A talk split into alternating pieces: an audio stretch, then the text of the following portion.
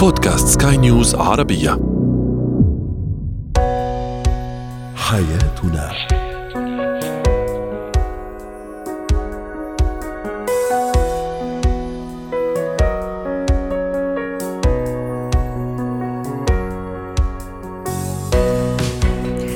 معكم آسيا البشارة أحييكم وأرحب بكم في برنامج حياتنا. نناقش فيه حياتكم بكل تفاصيلها ومجالاتها.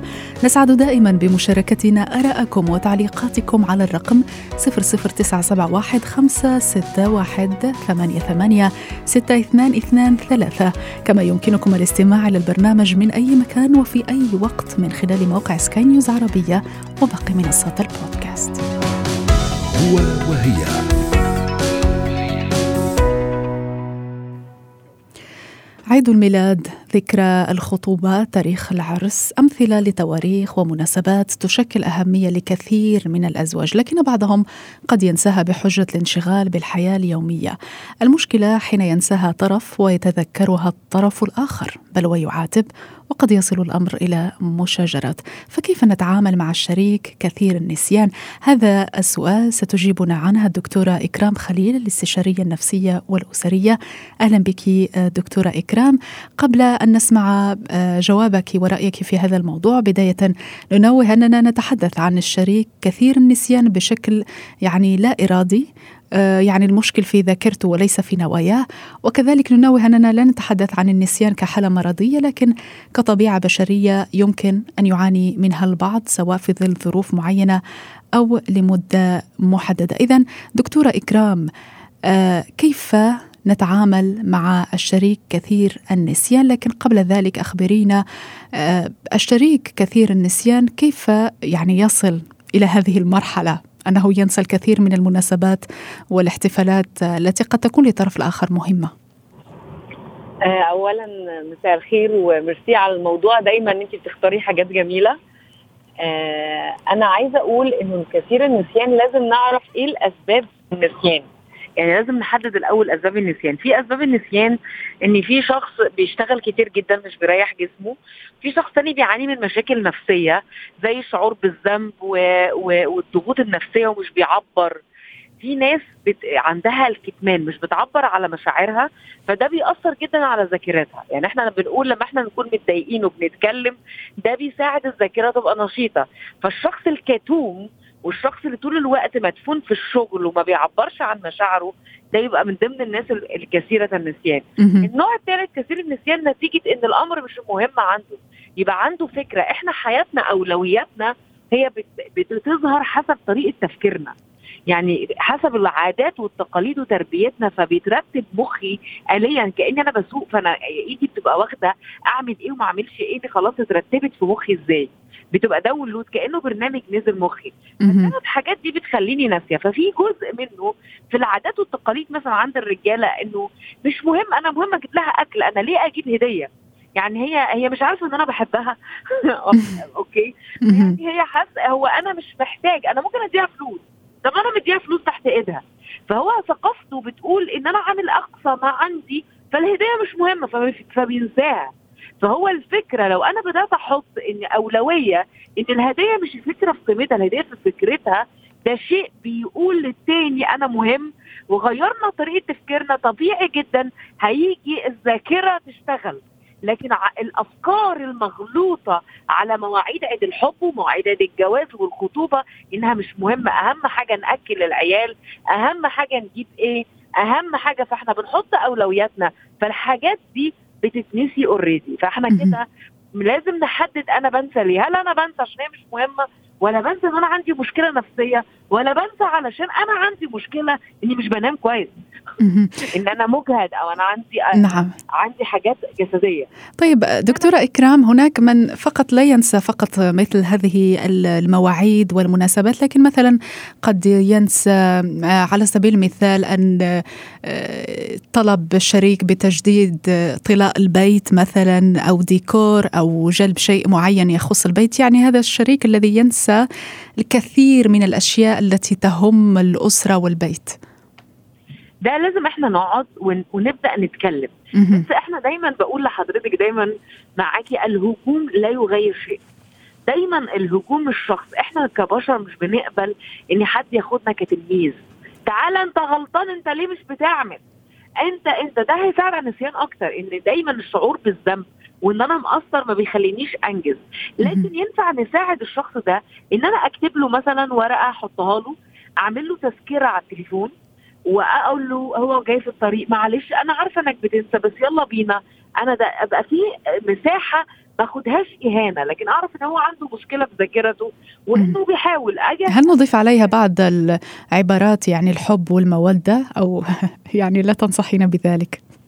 آه بصي المودة لكن إحنا ساعات في حركات بتغيظ فعلا. يعني إحنا برضو عايزين نقول إن في أنا ببقى عندي في حاجة اسمها الغضب الشريف. أنا ينفع أغضب للقدامي أو أعبر ليه من غير ما اهينه أنا مش بقول للأزواج ما تغضبوش. وتعبروا عن ألمكم لكن إزاي أعبر؟ يعني أنا من حقي أقول أنا متضايق. أنا كنت مفتكرة إنك هتجيب العيش مثلا هعمل فيه الساندوتش العيال أنا كنت مفتكرة إنك هتجيب الحاجات. أنت حطيتني في موقف وحش بس ينفع أعبر من غير ما اهينه ينفع أعبر لها أنا كنت فاكر إنك هتعملي لي المكوة بتاعتي اللي أنا أنا الهدوم اللي أنا هاخدها شغلي. أنت ما عملتيش حاجات مهمة فينفع أغضب من غير أهين. بس لازم أقول للتاني أنت بتأذيني. نسيانك ده بيوجعني. نسيانك ده بيوصل لي إيه؟ لكن أنا أزعق. من غير ما اشرح له قد إيه الموضوع مهم مش هيفهم أكتر. ولن يسمع للموضوع يعني. أعبر, أعبر بس أعبر بغضب شريف. الغضب الشريف أقول ده أذاني ده ضايقني. أنا متضايقة أنا غضبان. بس من غير ما أقول له أنت ما بتفهمش أنت ليه؟ واستخدم ألفاظ مسيئة. ده بيزود النسيان. أنا بقولها تاني للمستمعين. صدقوني الإهانات والخناقات بتزود على العقل الباطن حمل بيخليني أنسى. فلما أنا أستخدم طريقة تانية في الطريقة دي وأبدأ أشوف الشريك الآخر ده هل عنده مشكلة فعلا نتيجة إجهاد؟ نتيجة الشغل؟ إن في ضغوط الشغل حاليا بيبقى مخنا عامل زي الهارد مش قادر يتحمل. يبقى أنا أساعده. هو جاي في الطريق أنا قلتها له من ساعة أروح مفكرها له برساله تاني. معلش يا حبيبي أنا أنا بفكرك. معلش كذا. طب أروح مفكراها لو هي هي اللي بتنسى أكتب لها ورقة الزقها لها على على الدولاب الزقها لها على على الحيطة أكتب لها مسج تاني ما تنسيش. فذاكرته أقوى يشجع التاني لغاية ما يطلع لكن برضه ندور على أصل النسيان. أنا دايما عندي مبدأ. كفاية العلاج ال ال ال عندنا شجر في حياتنا بيطلع ثمر. صحيح. طول الوقت بنقطع الأفرع بدون ما ننزل على الروت. لو إحنا اشتغلنا حضرتك على اصل المشاكل النفسية اللي بنمر بيها صدقيني في خلال وقت قريب هنحلها. فالنهاردة شريك حياتك اللي بينسى دوري ليه؟ ممكن يكون عيان ممكن يكون عنده ضغوط نفسية. فالنهاردة يلا إيدك في ايده واشتغلي عليه وايدك في ايدها. وابدأ اعمل حلول عملية. حلول العملية دي سهلة قوي. رسالة مسج طريقة كلام حل. عنده حاجة بدنيه نعالجها عنده حاجة نفسيه نساعده ويبقى بالطريقة دي بنبني بيتنا صح بدون إهانات نعم. بدون إحنا بنحارب بعض طيب دكتورة إكرام تحدثي أنه لا ينصح بحالة التذمر والشكوى والصراخ والغضب وكل هالأشياء لكن إذا كان الأمر يتكرر بشكل كبير. هل يجوز العناد؟ يعني مثلا شريك تؤكدين عليه في كل مرة يجب أن تدفع فاتورة الكهرباء. يجب أن تدفع فاتورة الكهرباء على سبيل المثال مثلا لكنه لم يدفعها. هل تدفعينها أنت أم تعاندي ولا تدفعي الفواتير يعني؟ ليحس مثلا بأهمية أن أن يتذكر ذلك الأمر المهم للعائلة ككل. أنا عايزة ممكن أفكر معاكي بصوت عالي؟ أنا أكيد. إيه هل تفضلي الشخص بينسى عدم مسؤولية ولا ولا إن هو بينسى عشان ده حاجة في ذهنه؟ هل هو النسيان ده مطبق على الحاجات اللي هو المفروض يبقى مسؤول؟ أصل في بعض الناس بيحسوا أنا مش هعمل مجهود فأنا هسيبها على اللي قدامي فبنسى. دي لازم نقف ونقف قوي كمان. ولازم نقول لأ. إن ساعات كتير جدا النسيان ده بيبقى نتيجة عدم اهتمام أو عدم مسؤولية. المسؤولية. فعدم تحمل المسؤولية غير الحالة اللي كنت بتكلم فيها من شوية. ده عنده مشكلة فاحنا بنساعده. عدم تحمل المسؤولية نقول له stop هنا وأنا بعمل حدود ان أنا طول الوقت أنا عدم تحمل المسؤولية وأنا ما بقولش stop أنا بساعد الشخص التاني يبقى اعتمادي يبقى شخصية اعتمادية وشخصية مؤذية. ويتمادى في, في مشكلته نعم. فلازم نقول لأ ولازم أعمل لأ جامدة جدا. أنا دي مش مسؤوليتي دي مسؤوليتك ولازم تواجه نفسك وتواجهي نفسك. إن الانسحاب من المسؤولية ده بيبقى نوع فيه منه نوع كسل ونوع آه عدم آه وأغلب الأحيان بترمى على الزوجة أو في زوجة الاعتمادية مش هقول الناحيتين أنا مش عايزة أعمم. نعم. في نسبة كبيرة قوي العيال بتاعتك أنا مالي بقى أدفع أنا ليه ليهم الحاجات والنادي ولا أدفع الحاجة دي؟ ده بتاعك أنت فبينسحب من دوره وممكن الأب يهتم بالجيمز أو بيهتم ان يحضر ماتش أو يهتم بحاجات تانية. فدي بيوصل إهانة وبتعمل في الآخر انفصال عاطفي عايزه أقول لك في طلاق عاطفي بسبب الأمور دي اني بحس طول الوقت ان الشريك الآخر مش كير بيا مش مهتم بيا مش مسؤول نعم. أنا بسكت. فدلوقتي أنا كل اللي أنا بطالبه إنك أنت لو مأذية أو أنت أو مأذي لازم نقف. بصي حضرتك البلاد جنب بعض لازم كل واحد عامل حدود. صحيح. الحدود بتحمي العلاقة. الحدود هنا لازم نعمل نقول لا بصوت عالي بس باحترام برضه. هرجع تاني بقول أكيد دايما الاحترام واجب. مم. ولو أنا قلت لا هو ما ينفعش نروح نروح لمشير نروح نستشير دكتور متخصص ونقول إن أنا عندي مشكلة أدخل حد أكبر بس يكون مش بفضح. وأقول يا جماعة أنا متأذية. نعم. فاللي قدامي لو ما فهمهاش لازم أفهمها له بأي طريقة. نعم. شكرا جزيلا لك دكتورة إكرام خليل الاستشارية النفسية والأسرية على كل هذا التحليل وأيضا التفسير والنصائح. زينة الحياة. نتحدث الآن عن تربية الأبناء وفق العادات والتقاليد الموجودة في المجتمع المجتمع. سواء كان ذلك بشكل مقصود من الأباء والأمهات أو بشكل غير مقصود لكن العادات والتقاليد تبقى من المؤثرات على شخصية الوالدين التي يستخدمونها في تنشئة أبنائهم، لكن هل يمكن أن تكون هذه التقاليد غير مناسبة للطفل؟ وما تأثيرها على تنشئته الاجتماعية؟ هذه الأسئلة وأخرى ستجيبنا عنها الدكتورة هبة شركس الخبيرة التربوية. أهلا بك دكتورة هبة. إذا العادات والتقاليد والاحتفالات هي التي تشكل هويتنا وهوية الطفل أيضا ما أهمية أن تكون حاضرة في التنشئة الاجتماعية للطفل؟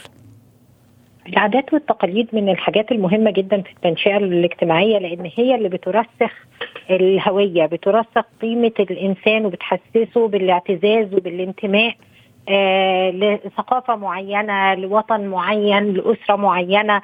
فالعادات والتقاليد من الأشياء اللي بتتوارثها الأجيال والأشياء المهمه قوي إن إحنا نفضل آه نتوارثها خصوصا الجيد منها.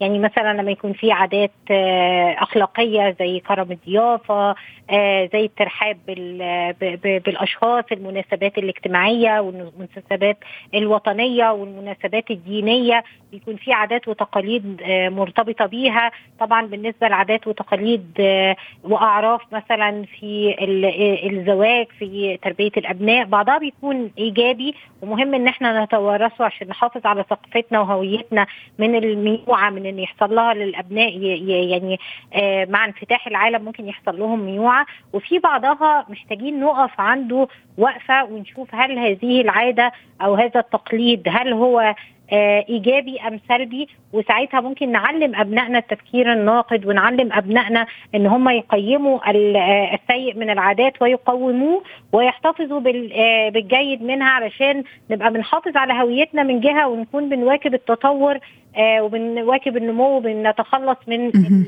العادات والتقاليد اللي ممكن تكون معيقة زي مثلا زواج الأقارب أو عدم الزواج من حد غريب أو مثلا عادات وتقاليد وطقوس مثلا لها علاقة بالأفراح ممكن يكون مبالغ فيها. فممكن نتكلم عنهم حوالين الموروثات السلبية ونحاول إن إحنا نتخلص منها أو نقننها.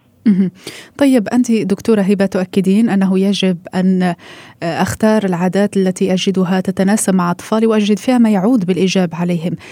هناك طبعا بعض العادات التي فيها جزء من الخرافات أو التعقيد أو أنها لا تفيد الطفل. ووجب الابتعاد عنها كما ذكرتي لكن قد يكون أحيانا المجتمع يؤيدها ويمارسها. لن يضع هذا الطفل في صدام مع المجتمع؟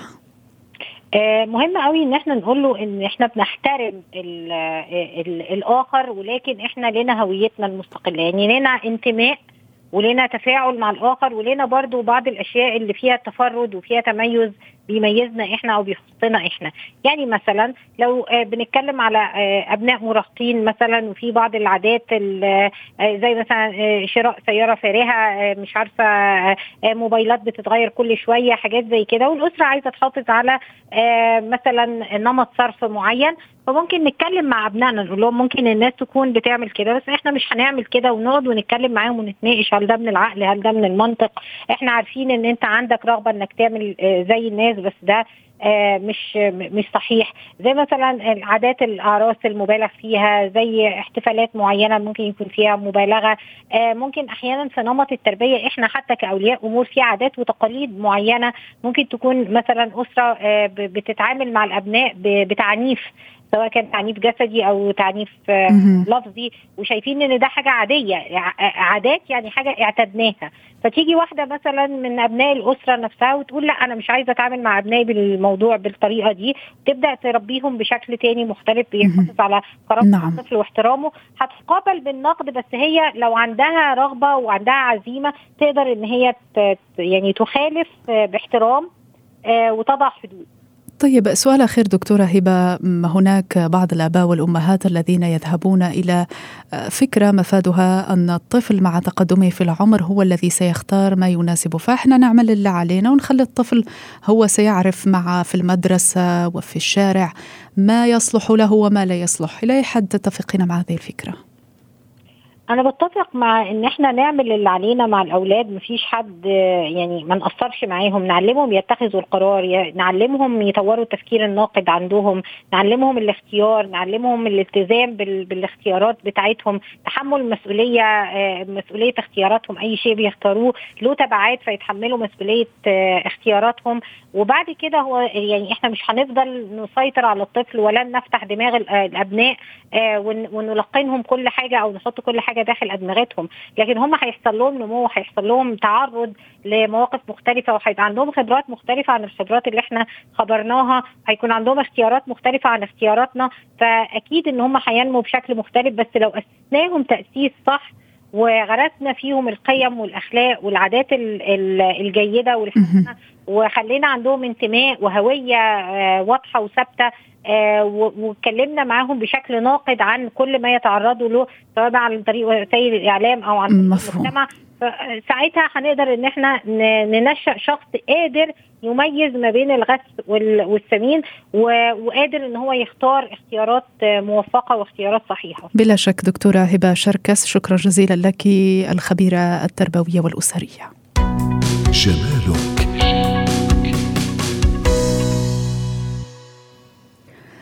هل يشجعك المشاهير على اتباع حميتهم للرشاقة؟ كان هذا السؤال الذي طرحناه على متابعينا على ال social media وكانت بعض الأجوبة كالتالي عمرو يقول لا سارة أيضا تقول لا وسعد يقول المهووس بالمشاهير يتبعهم في كل شيء ولو ما كان ضابط تنضم إلينا اختصاصية التغذية الدكتورة رزان أشويحات أهلا بك دكتورة رزان. نتحدث اليوم تحديدا عن حمية sirtfood التي أثير الكلام عنها بعد ال look الذي ظهرت به النجمة أديل وفجأت معجبيها وقالت إن السر في هذه الحمية التي تربعت على عرش أحدث الرجيمات العصرية والتي تحفز آه، جين النحافة آه، في الجسم. قبل أن نتحدث عن فاعلية هذه الحمية ما هي بدايةً؟ نعم شكرا لك لطرح الموضوع لأنه فعلا عم بيكون آه ال- الانتشار الواسع للحميات المختلفة وخاصة إذا كان حدا من المشاهير اتبعها مهم. بيشجع الكل إنه يتبعها من غير ما يعرف شو هي.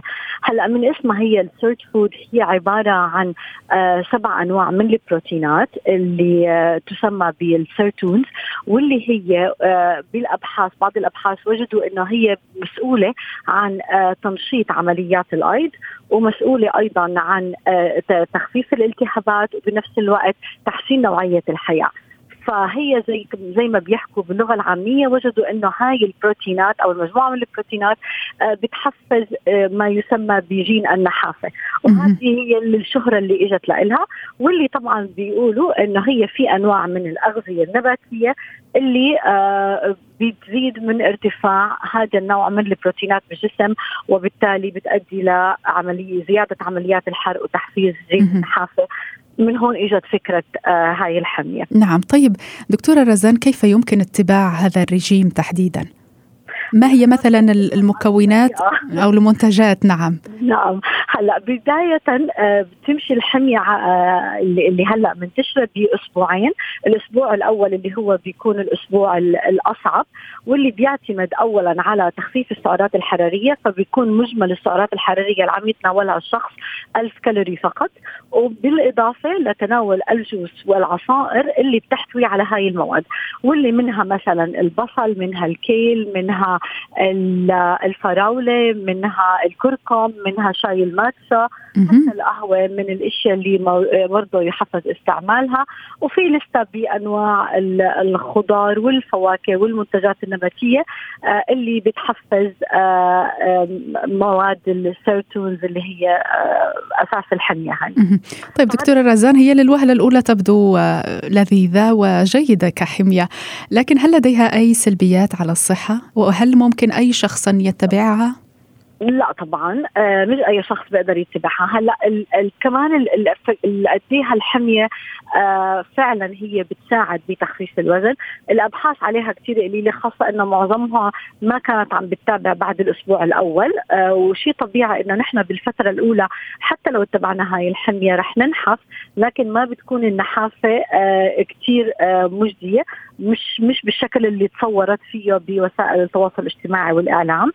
آه الأشخاص مثلا اللي بيتناولوا أدوية الأشخاص اللي عندهم مشاكل سكري الأشخاص اللي نشاطهم كثير عالي مو معقول إنه نحن نحطهم على 1000 كالوري فممكن يرافقها تعب وإرهاق ودوخة وبنفس الوقت نقص هالسعرات الحرارية السعرات الحرارية القليلة رح يأثر.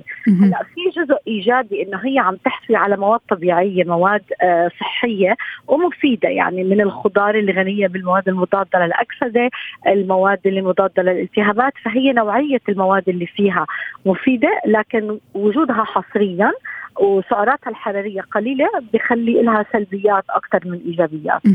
يعني طبعا قبل آه، اتباع أي حمية يجب آه، طبعا دائما آه، العودة إلى الاختصاصية التغذية لأن كل جسم يختلف على على الجسم الثاني. طيب هل لديك فكرة على كم كيلوغرام ممكن خسارته بعد اتباع ال sirtfood؟ هلا آه، حسب الأبحاث اللي لساتها مبدئية خلينا نقول ما في كثير أبحاث آه، نحن بنعتمد عليها كأخصائيين اللي نجزم بكمية النزول. معظمهم بيقولوا إنه ممكن تنزل بأول أسبوع تقريبا 7 pound اللي هي تقريبا 3 كيلو واللي ممكن الشخص ينزلها بأي حمية ثانية ممكن تكون صحية أكثر وبعديها بالأسبوع اللي بعده ممكن يتراوح النزول بين 2 كيلو حسب الشخص وحسب قد إيه بيقدر يستمر فيها.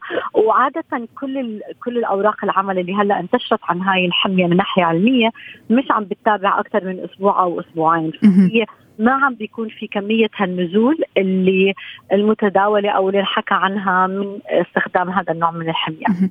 طيب دكتورة رزان من بين التعليقات التي وردت على سؤالنا هل يشجعك المشاهير على اتباع حميتهم للرشاقة كان تعليق يقول ده لو كانت حمية أصلا يعني هناك من يشكك في هذه الحميات وفي كونها سبب الجسم الممشوق للمشاهير.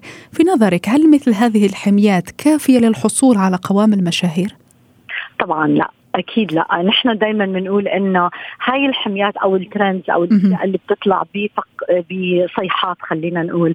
آه وبيتم نشرها اعلاميا من قبل مشاهير وقد إيه الناس بتحب تتبع وتعمل الأشياء المشاهير. لكن نحن من ناحية علمية وبناء على أبحاث علمية بنقول إنه هالحميات وخاصة هذا النوع من الحميات ما رح يعطينا النتيجة فعلا اللي إحنا بدنا إياها للجسم الموشوق لجسم المشاهير وإلا ما يكون لها سلبيات ثانية. دائما بضل الاعتماد على تناول غذاء متكامل لأنه الحمية مش فقط لتخفيف الوزن إنما حتى بشرتنا تكون أحسن حتى جسمنا وطاقتنا تكون أحسن. فعشان هيك بندعو دائما إنه ننتبه لهاي المروجات ويكون أساسنا دائما النظام الصحي اللي إحنا ما بيحرمنا من أكل ولا بيعتمد على واحد من الأكل. بالإضافة لنشاطات يومية لحتى تنشط الجزء العضلي بطريقة أحسن. وأهم شيء إنه نحن نقدر نحافظ عليها. يعني شو فائده أنا حمية قاسية أنزل فيها 10 كيلو وبس أرجع آكل؟ وبعدين أنصح 60 كيلو. اكزاكتلي وبتصير عمليات الأيض أبطأ وبصير عمليات النزول أصعب. نعم. وكذلك سيكون هناك اضطراب في الهرمونات يعني. 100% نعم. نعم. إضافة إلى الرياضة أيضا دكتورة أتوقع. طبعا أكيد حكينا النشاط البدني شيء كثير شيء كثير مهم. حتى ينشط العضلات والشكل الجسم يكون مشدود آه كمان بنفس الوقت. نعم شكرا جزيلا لك اختصاصية التغذية الدكتورة رزان الشويحات على كل هذه النصائح. حياتنا.